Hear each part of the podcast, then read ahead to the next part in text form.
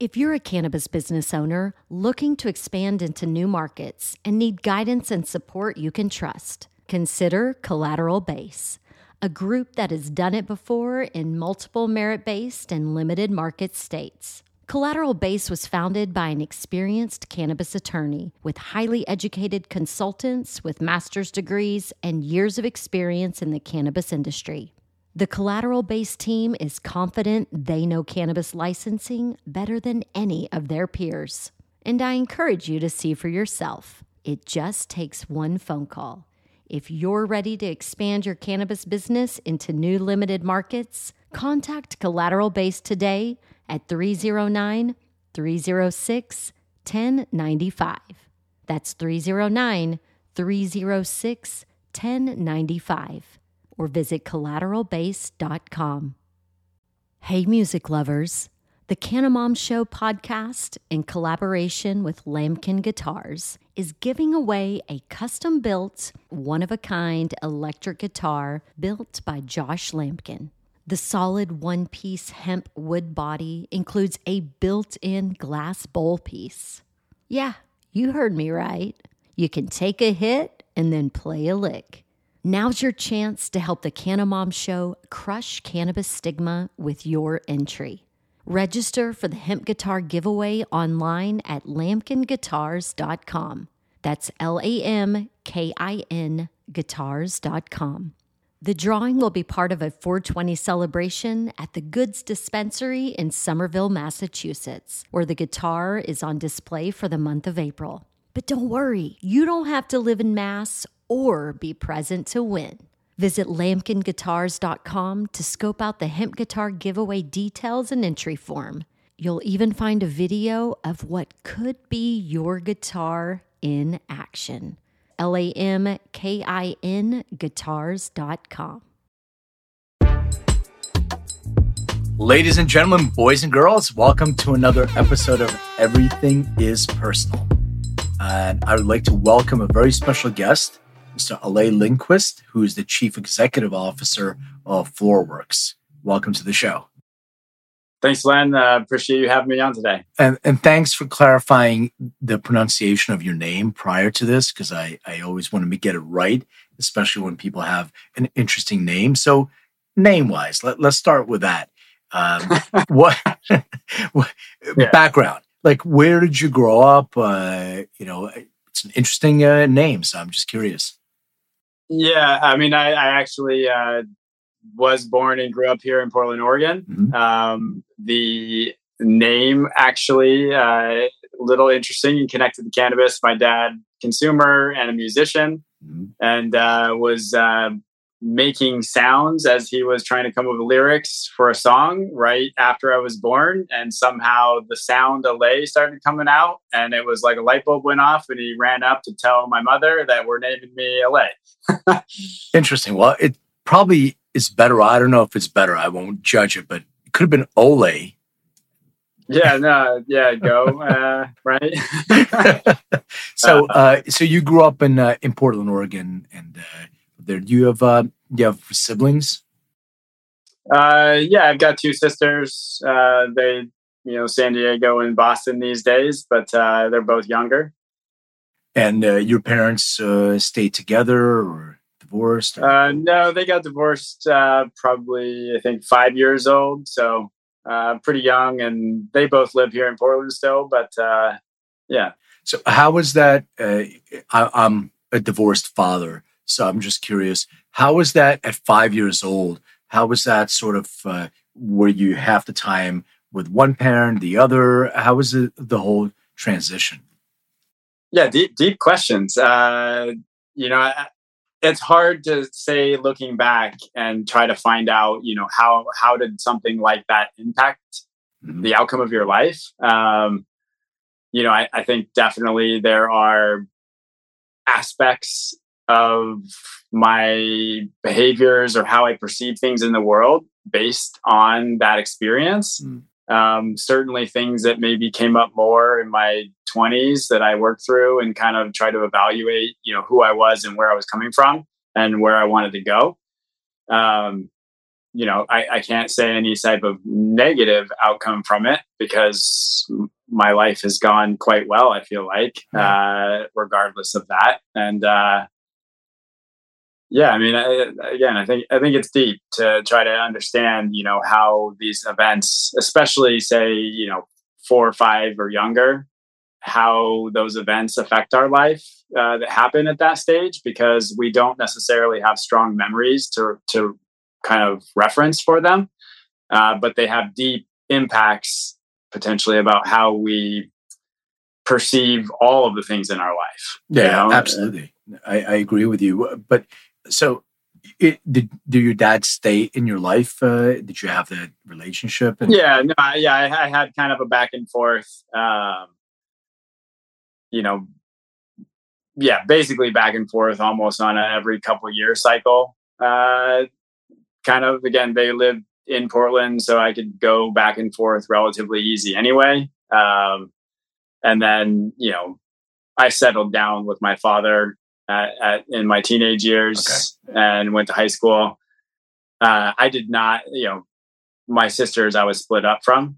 And so my sister lived with my mom. And, you know, I would say there's definitely relationship aspects there that maybe yeah. uh, didn't develop the same way they would have um, if we had spent more of that time together. But, you know. Yeah. So did you make the conscious choice to live with your dad as a teenager? And like when you were a kid it was a quarter sort of back and forth. I'm sorry if i'm asking the questions because no, I, no, I yeah, think that, i'm just trying to i'm trying to trying to understand because I, I, want people to understand that because you have a household like my parents were together still uh, together. Doesn't mean happily married and all that stuff but they just decided to stay. I got divorced and you know i have a i have an 18 year old daughter now and i I want to, my goal was always to minimize that impact on my daughter. But there's, there's a lot of benefits that you can get from, I'm not promoting divorce or anything else, but I'm, I'm saying that there's a lot of resilience. There's a lot of different aspects that you can take from that experience, draw on, and use it to propel yourself uh, forward in business or anything else you're doing. So I just want to let people know that they don't have to like victimize themselves and say, oh, it's because of this, you can kind of use it to build strength of character as well. Yeah, no, I mean, being a victim of anything gets nowhere, right? Uh, so, it, regardless of the circumstance, you know, it's embracing it.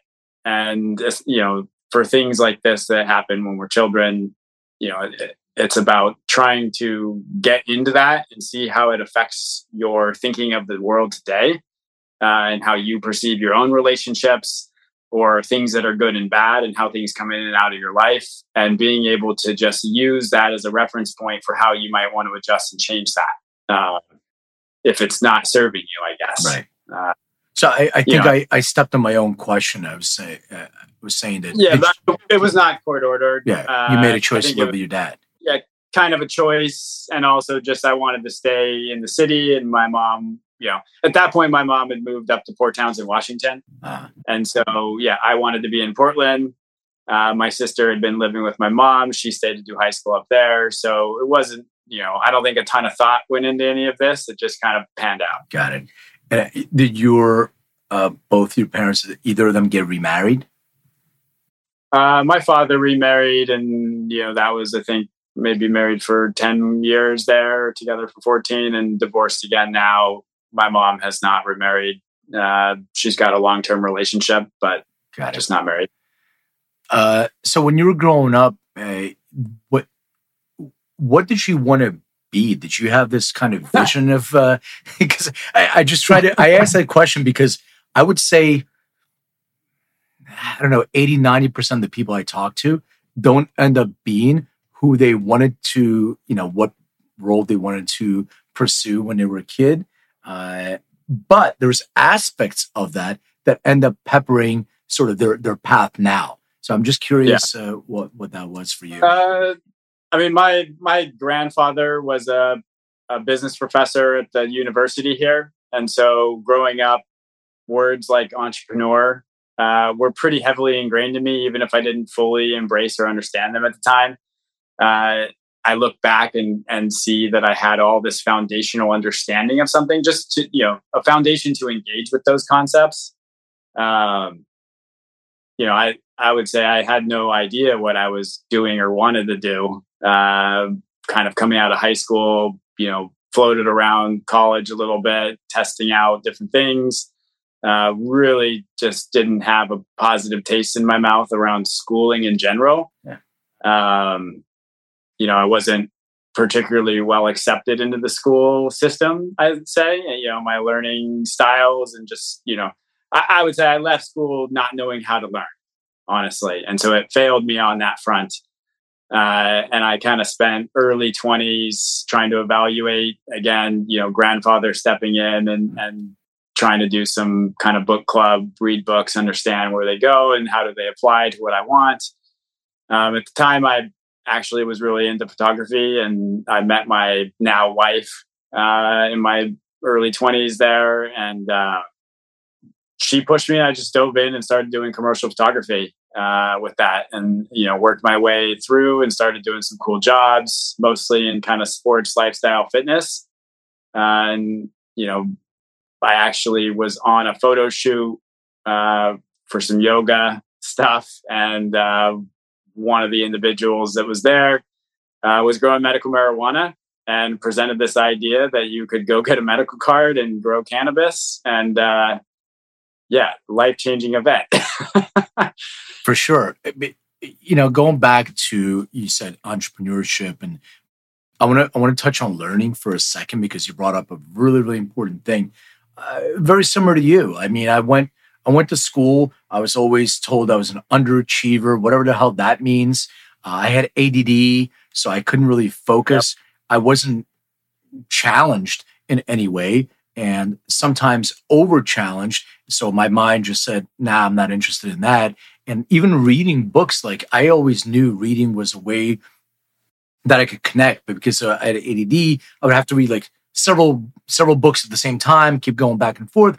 But I found like auditory way. so I like uh, listen now, Audible or or different uh, things. So I was a different learner as well, and I think school doesn't really. There's no personalized school uh, yet. There there are some of the programs that exist, like Montessori does something similar to that. But I definitely see that you know the the system uh, can fail different learners especially this is sort of leading to this question if you have an entrepreneurial sort of uh, path and you want to connect to that, but you also are creative, because obviously, you know, photography, you have to be creative.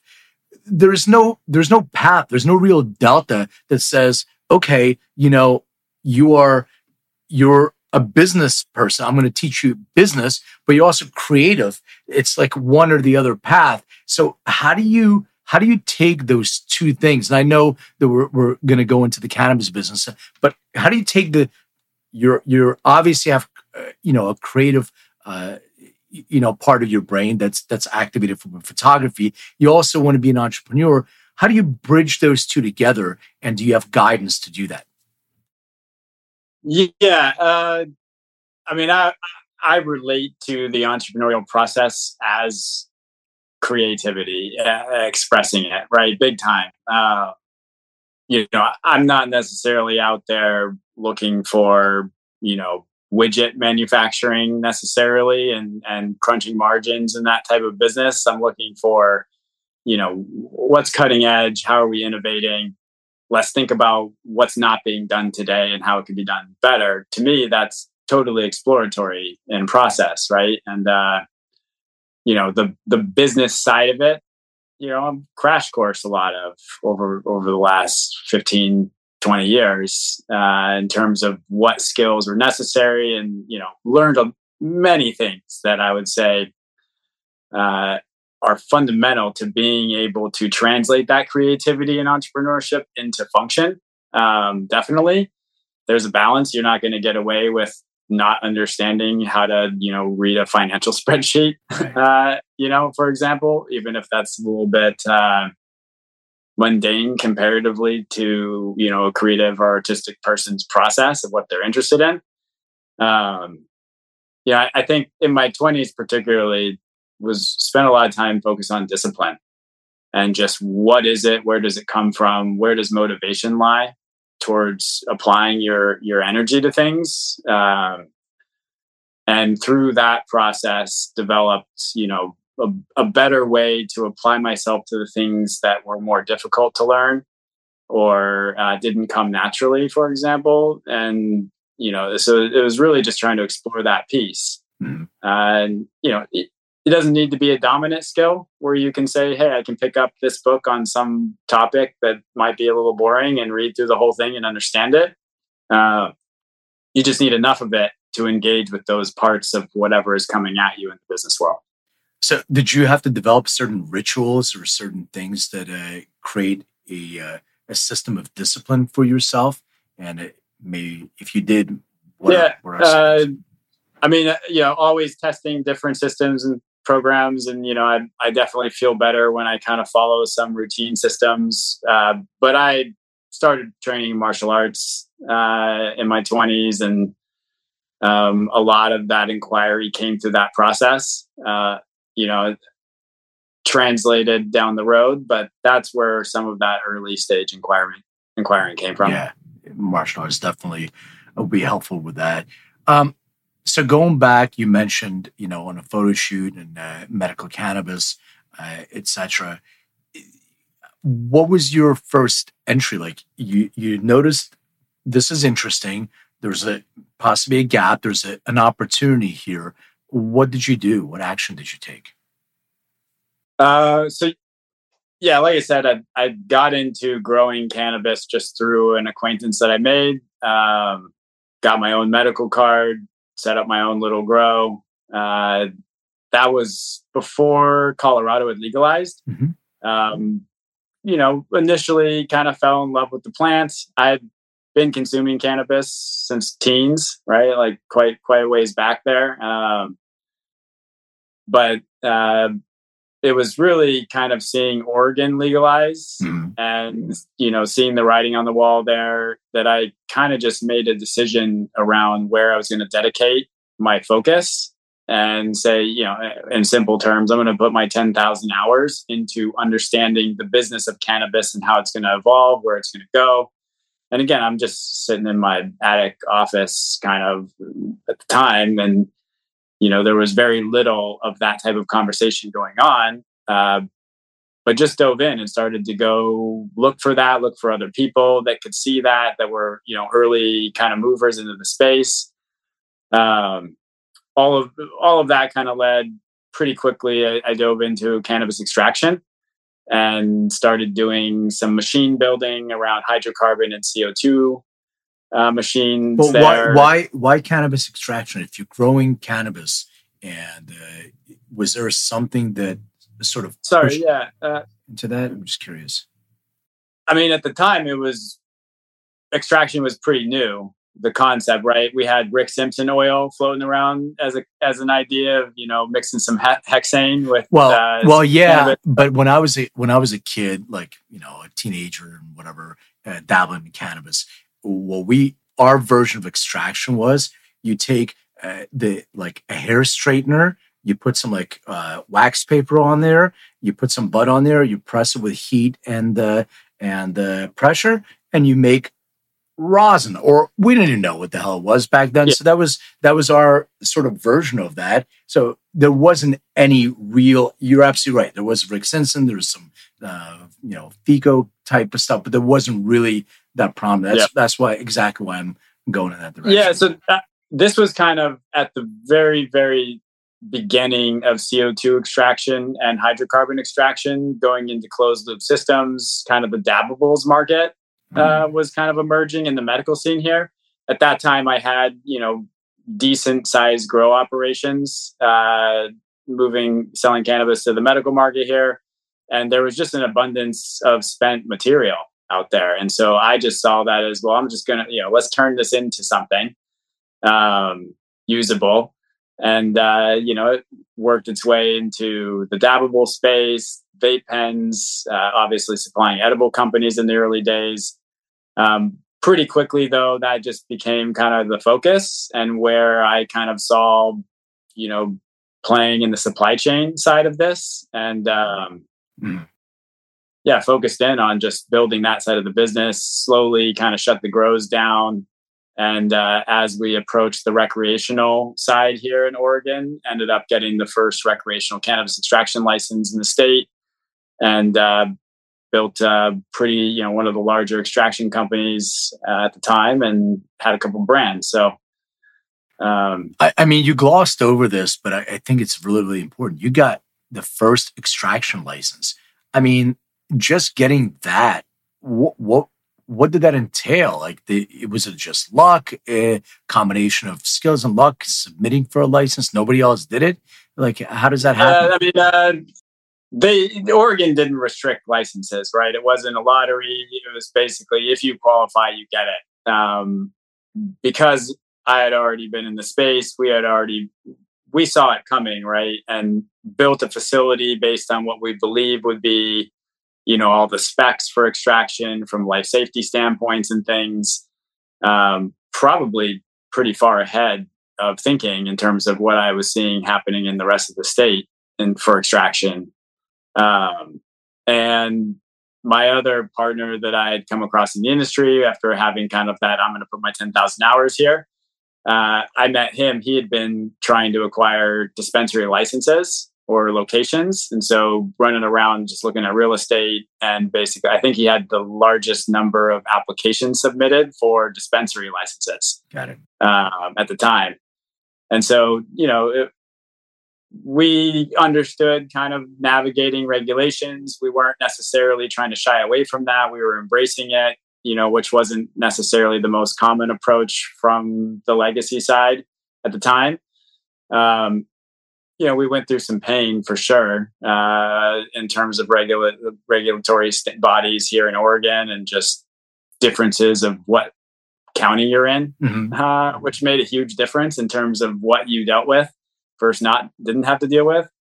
Um, but yeah, I mean, just we were there early and we already had a facility and we just preemptively got the things together that we needed to submit for that license. Uh, it, you know, other licenses followed pretty quickly. Sure. We were just first, right? wasn't yeah, it, it, I'm glad you cleared it up because different states operate in different ways with uh, yeah. uh, different licenses and all that stuff. You said you build out a facility. Did you have to go out and uh, you know raise funds to do that at, at that time, or were you uh, you know? Yeah, I mean, bootstrap? from from the beginning days of looking at this more, you know, it was a not not that it wasn't a business in the earlier medical days because you're still, but it, less less formal, I would say. Um, we raised small amounts of money in the early days, you know, mm-hmm. 30 grand here and 40 grand there, just you know loan money to kind of get little pieces up and running um, we had access to a building which was probably real estate was a very difficult challenge in those days um, so you know you didn't have your pick but we had a good building to move into. Um, and we were already operating you know we were selling to the medical side. We were you know a first to basically make that jump and switch over where we kind of shut the facility down. We you know turn on all the cameras that they uh, for the systems and we activate the Metrc tracking system. Right. And no longer were we on the medical side we were on the rec side and we just kept moving forward. So uh, we self-funded our growth yeah. through just you know that it was a good time in the industry you know there was excitement we raised you know money uh, after that, once we were in the facility and kind of expanded, um, you know, raising money is difficult. It was a whole new concept for me to think of. Uh, it's probably the, one of the dominant things I do today. uh, back then, you know, just it was a new concept. It's funny that you said that. So I had a mentor uh, who told me the job of a CEO is always to be raising money. That's one of your primary roles. I was like, nah, we raise money, we're good. But he's absolutely right. That's that's primarily, I would say, like eighty percent of the work that I do is raising money and and relationships with investors and all that other stuff. So yeah, you're absolutely yeah. right. I mean, it depends on the business, of course, right? Uh, you know, they all have different metrics for what you should be raising, how you should be raising, whether it's debt, or you know equity right. but uh, certainly with cannabis today and you know the trajectory and growth, and particularly the science, which we're, where we're at with FloraWorks. Uh, you know, the science is expensive, and it takes years uh, before you can turn that science into revenue. So yeah. it's a lot of capital raising today. So before we jump into FloraWorks, I just want to uh, bridge this gap between you know your yeah. extraction business and what you did with that to sort of jump into FloraWorks. Yeah. So uh, again, like I said, we were up running, built a great business here in Oregon, uh, trucking along, and in 2019, we we kind of got pulled into a merger and ended up exiting the company to one of the publicly traded companies.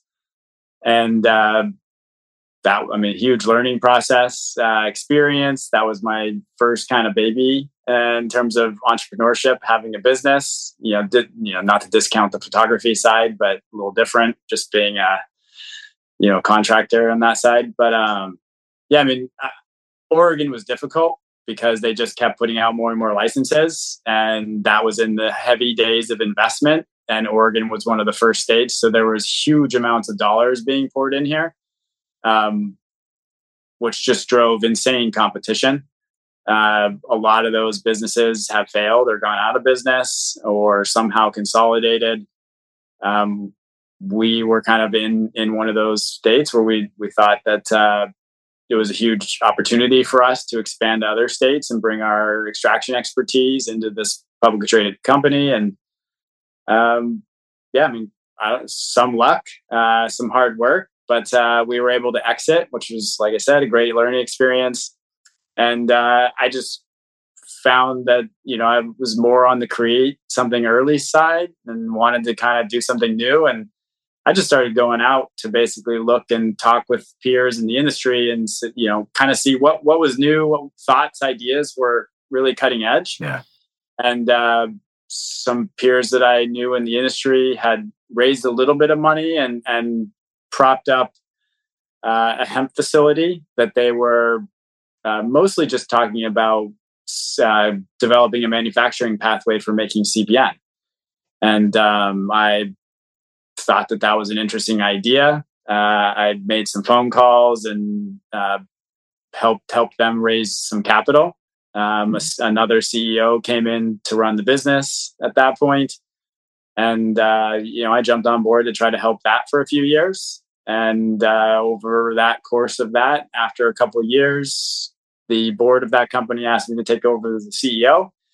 Uh, that was two years ago now. Um, since then, I've just been focused on you know what do we do, what do we do well, and where can we where can we leverage that to go innovate in this space and do something that you know isn't necessarily being done ten or twenty times over. Um, so you refer you refer to FloraWorks as a, a therapeutics company, I believe. Uh, what is that definition to you? What does that mean, therapeutics company? So yeah, in in this course, first, you know, really recognizing that chemistry unlocks a whole lot of different potential here. Is you know, it's one thing to extract something from the plant, uh, but a lot of those minor cannabinoids are never going to be in the abundance that you would need to extract them individually and isolate them, or very difficult to separate and isolate. Uh, in the case of CBN, for example, it's a degradation product, so it doesn't the, the plant doesn't produce it enzymatically, and so it was really about creating a degradation process in the lab that you could accelerate that and isolate it. Mm. Uh, that was, you know, a huge kind of expansion of my thinking first. Uh, you know, all these different compounds? Can we create pathways to to make them viable for research? I guess in the first place, and then are they viable for treatments down the road at scale? Mm. That was some of the early thinking that led led to FloraWorks. Uh, since then, it's been kind of a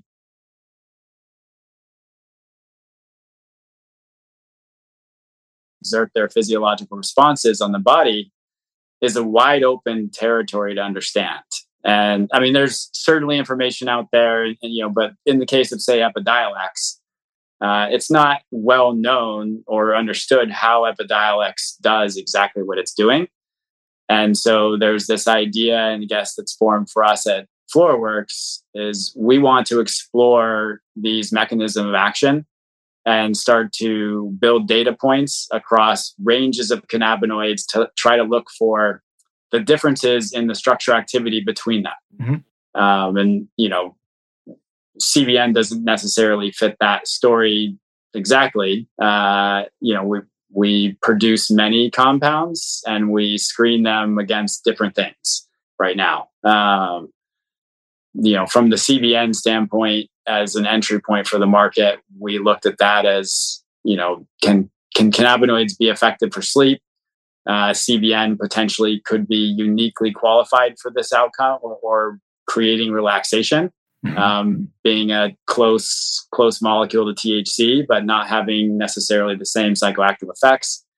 And you know, let's just follow standard regulatory process with that already exists at the FDA for going through and getting you know approval for human consumption from a toxicology research standpoint, as well as how do we get you know structure function claims for a cannabinoid in a supplement space, um, mm-hmm. which is what led to uh, that the study that we did uh, just over a thousand patients with Radicle Science, where we have now shown that uh, actually it was all three doses. We tested 25, 50, and 100 milligrams of CBN, uh, but all of them produced a statistical difference over placebo mm-hmm. uh, in in supporting better sleep or you know uh, less sleep disturbances. And so that's uh, potentially the first claims for cannabinoid as a supplement for treating any type of sleep related uh, outcome in history today. Uh, again, small steps, but uh, that's what the industry needs is just incremental progress toward towards these things, and especially with all of the uh, complicated or misinformation sometimes in some cases around the marketing and sale of CBD. I think yeah. we've kind of entered a space in which people are skeptical. And if we really want mainstream adoption, we need to address that by giving them, you know, the evidence and the proof to build that confidence and trust uh, that we're not selling snake oil to that population, right? So yeah, yeah. I mean, it's a great point that you bring up, and I'm familiar with the, you know, Jeff Jeff Chen is a uh, friend, and uh, I'm familiar yep. with the what you got what Radicle Science was doing. Uh, did were you compared against other CBN products, or were you compared in the study against, you know, other CBD products with possible CBN or possible, you know, myrcene or uh, things of that yep. nature? Uh, how was that done? Yeah. So, no, the answer is no on that. Uh, the concept that you know I've had and the FloraWorks has is we need to understand things by themselves because this concept of entourage effect is great to say but it really doesn't have any you know meaning behind it right it's it's more of a i don't know which thing in here is doing this thing so you know the entourage effect is necessary what we were uh, effectively trying to do is just say cbn by itself uh, is producing this outcome um, we did however test against melatonin yeah and, okay. Uh, yeah the the 50 milligrams of CBN did work better than melatonin at, at a standard dose.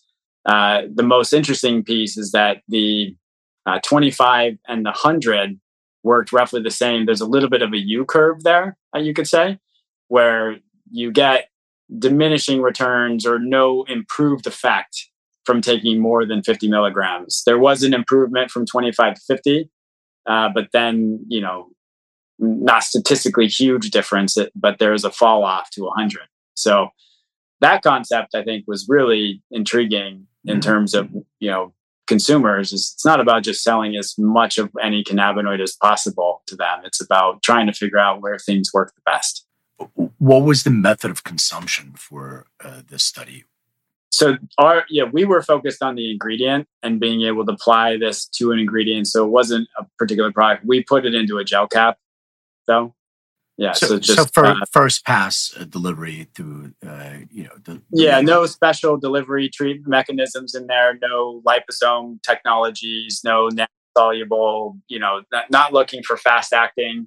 Yeah. Um, you know, so what we look at is this was a baseline study for us to understand the current landscape of consumer anecdotal feedback on CBN. That it, you know, it, it's already in market. It's selling very well. It's the best performing edible category Hmm. uh, out there. Um, it's grown rapidly. It makes up huge numbers of sales for the companies that are selling CBN products. We wanted to be able to look at that and apply a baseline claim and validate that anecdotal response. From here, when we think about where this goes, now you would apply, you know, what if there were two cannabinoids or three? Yeah. right? Or what happens if you had, uh, you know, and this is more difficult, obviously, with THC, but would one milligram of THC enhance, you know, a 25 milligram dose to be more effective than a 50 or a 100, right? Yeah. Uh, it's like, you know, what happens when you start to explore that?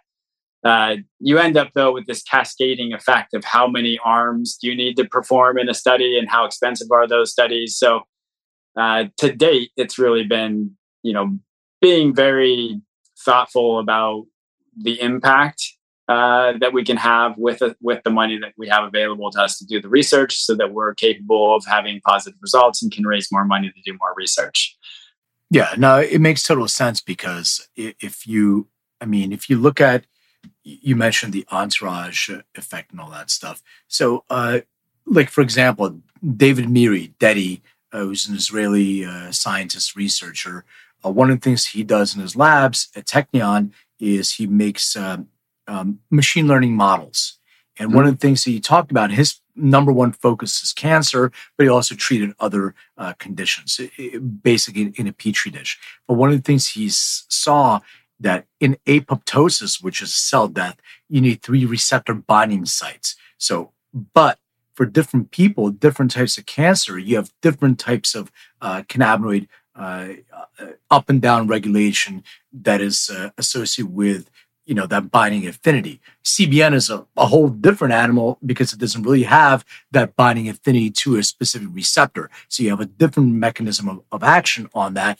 But you know, being able to create a model, replicate that model, and also you mentioned, you know, method of consumption. Well, if I'm a poor metabolizer, it will affect me differently than if I'm a rapid metabolizer. So dosing becomes extremely important. Method of consumption. If I'm consuming sublingually versus first pass, now I have a completely different experience. It's very, very complicated, but I, I'm a believer that machine learning will help us accelerate some of these uh, different, uh, you know, studies that we're doing. So, I mean, I'm yeah, big believer in machine learning. We're currently working on, uh, you know, call it beta models to look at some of the data sets that we're developing. Um, some of the, you know, we've got a pretty significant size uh, data set on cancer and cellular assays against. Think we've got about 18 or 19 compounds screened against the the 60 uh, NCI 60, 60 uh, different cancer assays. Um, again, just looking at how, how do we approach these data sets and actually go deeper with them.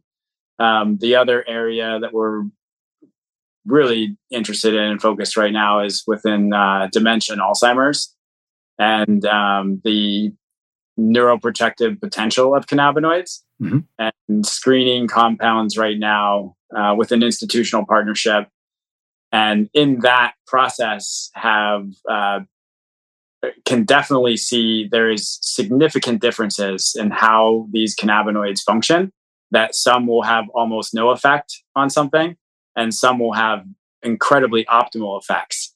And that little data piece is what has now moved us uh, from that kind of discovery into this idea that we need to take these data sets apply these machine learning models try to uh, understand the mechanisms of these structures that are triggering this and optimize them uh, and go well it may not be a cannabinoid in the end or it may not be a natural cannabinoid but if we can understand how it works we can unlock that potential and we can utilize these uh, pathways these mechanisms in the body to to have you know really meaningful therapeutic outcomes. Yeah, no, hundred percent, and it's so complicated. I think people don't don't understand the the plan is really complicated, and what you guys are doing is isolating different molecules and applying that, uh, you know, through a scientific method to get uh, efficacy data, safety data, and all that stuff, which is which is exactly what the FDA should be doing. Which you know, that's that's a, a separate yeah. topic of, of conversation. But you also have individual complexities. I mean, one of the things my, my company does is uh, uh, we have a, an, a, we have a DNA test, EndoDNA, where we look at people's genetic predispositions to that. So you have we're complicated.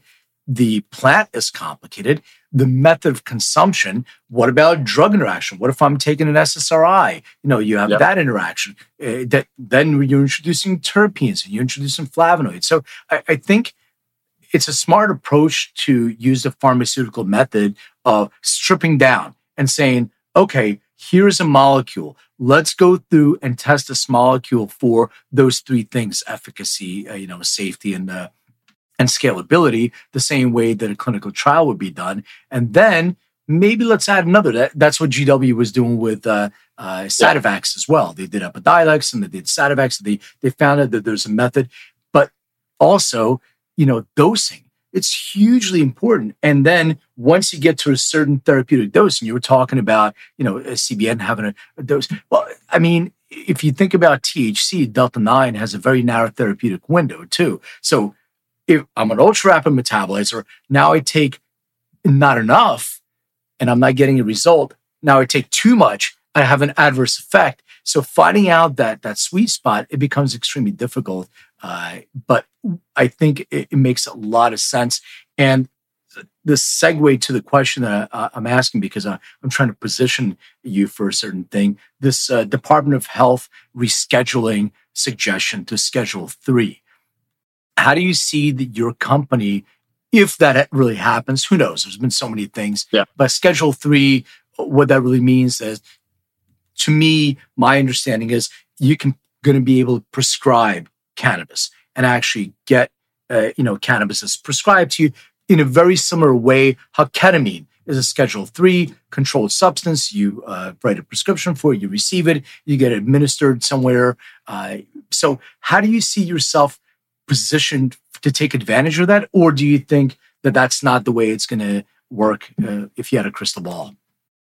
Yeah i wish i had a crystal ball. Uh, but uh, I mean, it potentially is is good for us at FloraWorks from the perspective that it it kind of highlights the medical or therapeutic side, and I would say that you know there there is some really interesting research happening out there, mm. but funding and overall awareness of it is relatively small, and I would say that the recreational market, the boom that happened, and all the attention somehow this drug development cannabinoid side just got squashed underneath that. Yep. And no one talks about it. No one really even contemplates. Yeah, it's very limited, right? That, that that people are doing drug discovery with cannabinoids.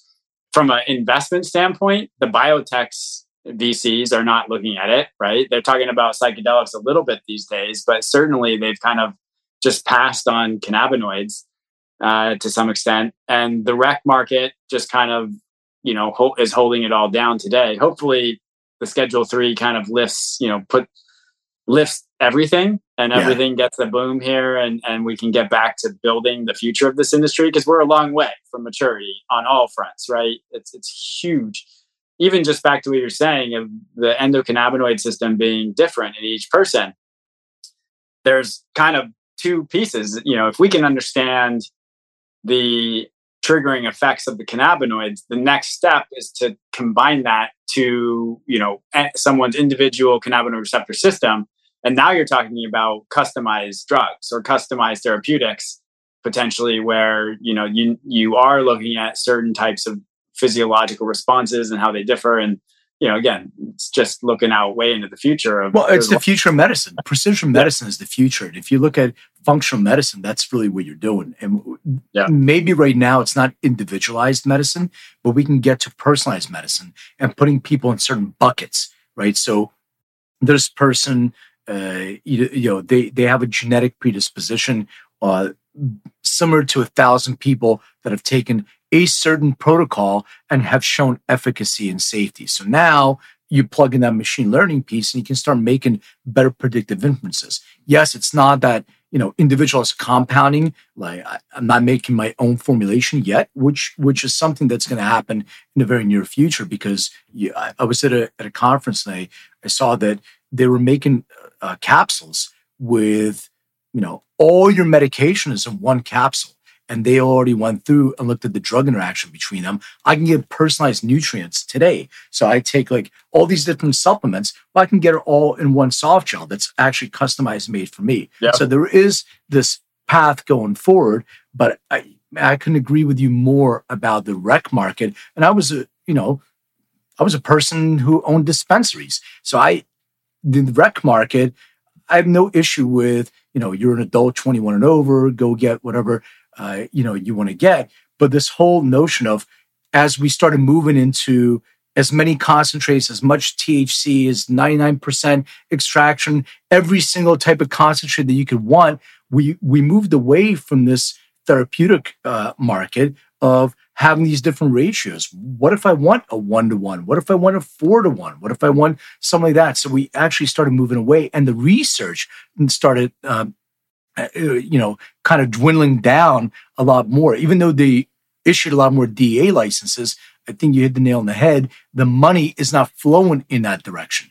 And, uh, and all of a sudden, there was this flow of money into the psychedelic space. And one of the reasons why I always thought it was uh, because single molecule, you know, psilocybin, psilocin, okay, you can, but cannabis is more complicated. So it takes a little bit longer. But I think isolating that, what you're doing, is uh, a lot more palpable for for even pharmaceutical to start understanding that. That's exactly the model that they use because when you start talking about, hey, you know, I have Alaskan thunderfuck and I just made a rosin out of it. Well, I don't think that you know Merck yeah. or somebody else is going to be like, oh yeah, we're we're going to invest in this. So I, I, I think there's a bigger separation that's happening in this industry now. No, I mean I can't. I'll, I'll butcher the company name and just where it came from. It was out of Israel though, and they were treating a child. Um, again, I, I want to say it was uh, pretty extreme autism or something, and basically having mood swings and, and struggles. And they started treating him with a twenty to one strain, and had phenomenal results.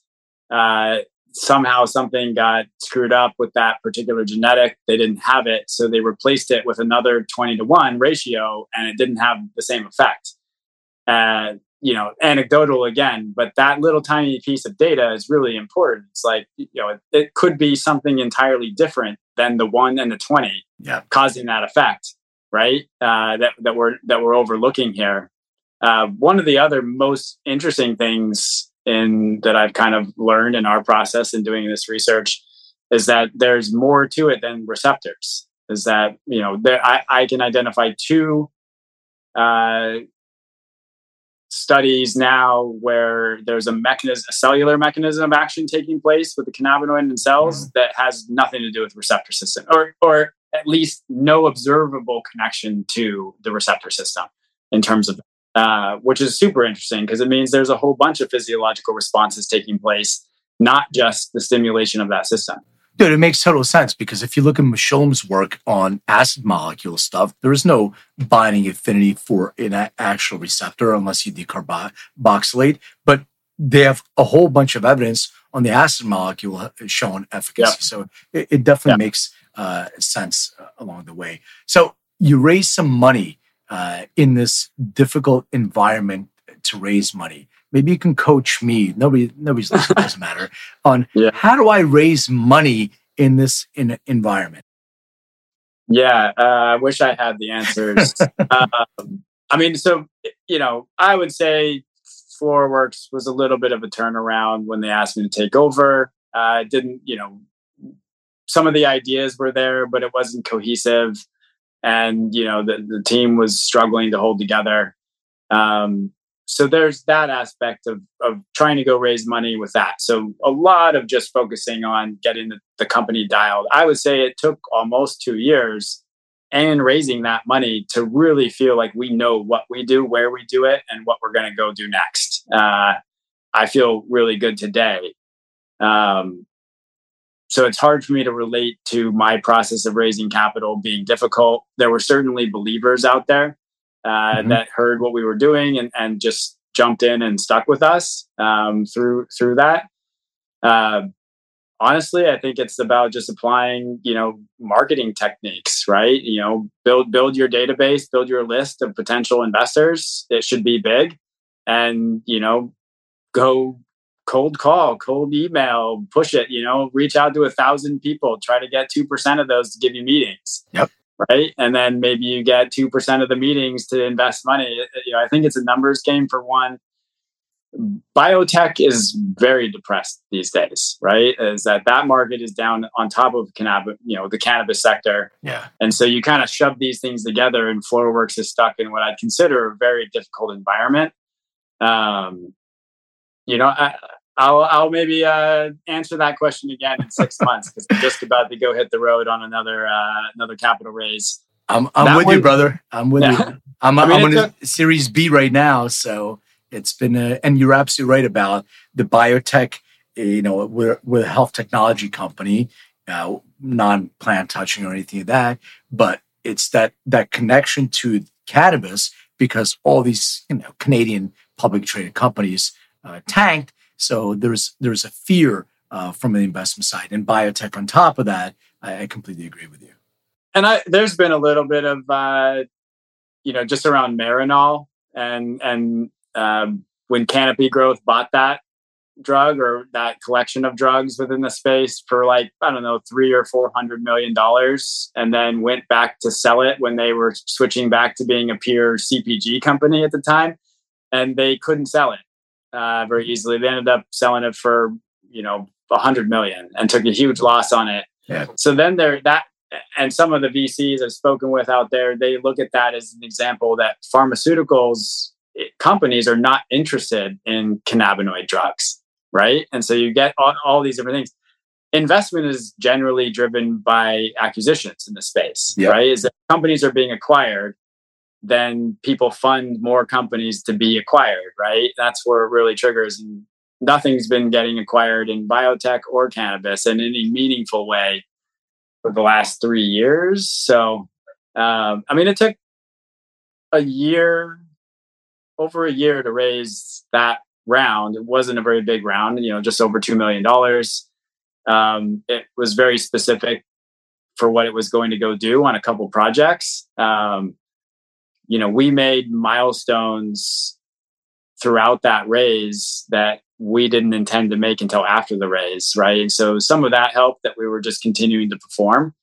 Um, you know was able to get the company profitable for a period of time in that so you know stabilized so we weren't under any type of duress while raising um, you know and just being able to show that discipline i think mattered uh, that we we could be very disciplined with capital if we needed to mm. obviously with science you know you want to go and you want to do those studies and run it and it's expensive yeah um, but uh, yeah, I mean, uh, I'm excited to get out and raise capital in this round. We are a new company uh, at this point than we were two years ago when I took over. Um, the opportunities that we have, the vision that we have is much stronger. So, yeah, I'll give you a, a new update here in six months. Cool, man. Let's, really let's, well. let's, go on the road. Let's do it yeah. together. All right. Uh, so, uh, question for you: uh, Where? Um, please describe your first experience uh, with cannabis? uh, yeah, uh, maybe this won't be good. Some kids at high school offered it to me. I smoked it and skipped school, and then started skipping school ever since. so I take it you had a good first experience. Yeah, I mean, uh, okay, so the most interesting thing is I thought about this a lot in terms of you know building a relationship with the cannabis plant and how it's been in my life now today, almost everything in my life is connected to the plant. You know, my well being is connected to it. My, you know, mental state is connected to it. It's part of everything, you know, it sustains me.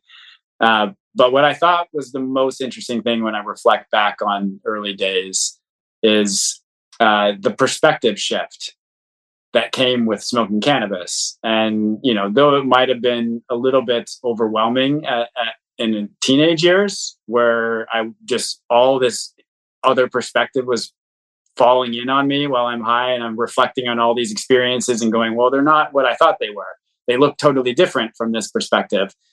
Uh, that fundamental aspect has been probably one of the most, you know, successful aspects of my life today is that I don't necessarily have to smoke weed to shift perspective anymore and be able to see things from a different angle. But it was cannabis that gave me the ability to see that things can be different than they, they're perceived to be.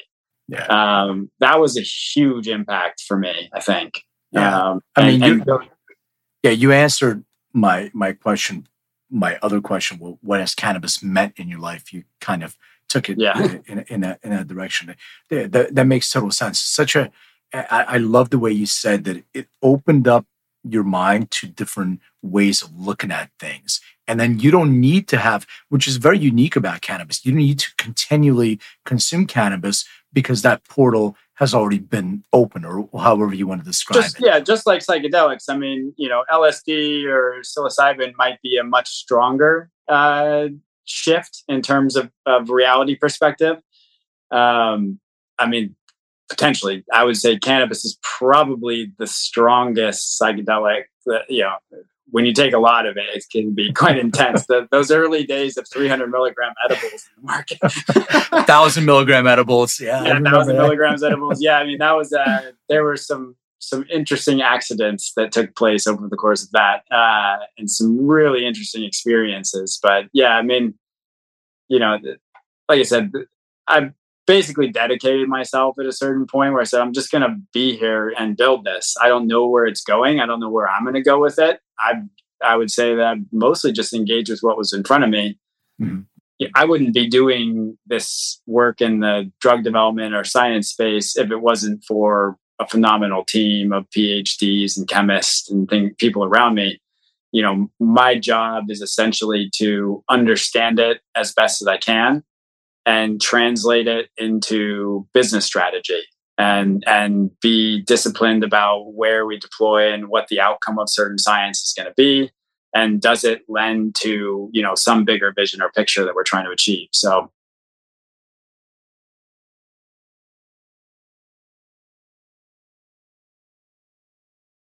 be a much more qualified CEO for FloraWorks to drive it to the next level uh, some years down the road from here, or you know, sell it to a bigger company that that will take this torch. Uh, I look at this as you know we're we're breaking new ground. We're we're doing challenging things. You know, that's the role that I fill and play well, and I'm very comfortable. Maybe because of the cannabis too, because you know when you get that shaky floor underneath you that you're uncertain that everything is what you thought it was uh, the ability to exist in the unknown space is where all the potential comes from. Right? Is that yeah? You you know, the unknown is has much more in it than the known does. Yeah, uh, no, I agree. So yeah, being able to explore that has been critical. So uh, a couple of fun questions, and then I'll, I'll let you go along with your your day. I'm a big music uh, person. I don't know if you can see behind me. I have a bunch of music stuff. Yeah. So um, I'll ask this question uh, if for next year you're listening to five uh, albums, so you don't have to name the, the name of the album. You can just say, you know, I don't know, Stevie Wonder or whatever it is.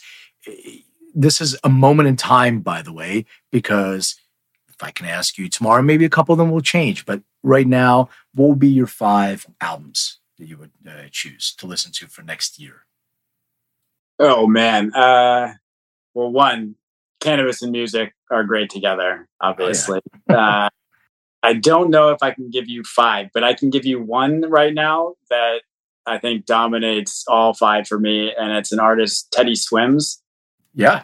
Uh, I'm familiar with him. He's got a new album coming out here. He's on tour uh, right now. I'm actually going to go see him when I go out. People should really check out. I think it's his YouTube. I don't remember, but he does covers of different. He does a phenomenal yeah, great, yeah, job. Phenomenal covers. Uh, his new album, obviously, he's only got the one single out. I'm actually going to go to his concert in Chicago here uh, at the end of September. and I get to hear the whole thing. But he's been uh, probably my top artist, uh, and I'm excited for his album to come out. And uh, Very cool. I, you know, I'm, I'm a partner, investor, and, and a cannabis soda company as well. And we that business is very much focused on the connection between music and cannabis and trying to drive uh, kind of a shift in behavior from smoking to drinking beverages, but for more traditional cannabis consumers uh, versus, you know, kind of what I have referred to as soccer mom seltzers in yeah. the past. you yeah, know, like the, sure. the new adopter story has been one of the big ones of all the investors coming through the space all the way back in the day as well. It's all about these new consumers, the kind of curious. Yep. I would say it hasn't necessarily panned out great for that play uh, in every aspect of this space, but uh, maybe someday there'll be a huge mass of soccer moms drinking and smoking weed. But let's say we have to normalize it. All right. So, final question: Please describe what your room looked like growing up. Uh, my room growing up. Uh, so depends on what stage. Uh, I did because my parents were divorced. I actually moved around quite a bit, and so I don't necessarily have like a specific room that I spent, you know, many, many, many years in. Well, pick, uh, pick, one that you yeah. think it would be. Uh, probably the most important was I, I lived in a call it kind of a commune. Uh, it's called Breitenbush Hot Springs here in Oregon, and it was a kind of a, a cabin built out of a park gypsy trailer. Uh, and I had a room in the back of the gypsy trailer, basically uh, that uh, that I lived in, and that whole experience was pretty meaningful. Just being in the outdoors and growing up with that was pretty pretty different. Uh, and I guess I value a lot of those, you know, pretty different experiences that I had growing up. Um, so it's maybe that room, you know, the gypsy trailer room. Super cool. So, uh, w- uh, where can people contact you? Where can they, uh, you know, get engaged with uh, the work that FloraWorks is doing? What are some of your, uh, you know, contacts people should reach out? Yeah, well, uh, flora-works.com is the website. We actually uh, are going to offer the gel caps from the study on there soon. So people can get access to that, try them out for themselves. Uh, other than that, uh, my middle name is Shondeh, S H O N D E H. My uh, Instagram handle is Alleh Shondeh. Uh, and then uh, on Twitter at Alleh Lindquist. Uh, those are those are basically where I'm active at. Awesome, brother. Thank you so much for joining. This was great. I had so much fun, so I really appreciate it. Thank you. No, yeah, that was a that was a great conversation. I appreciate it. Thanks for having me.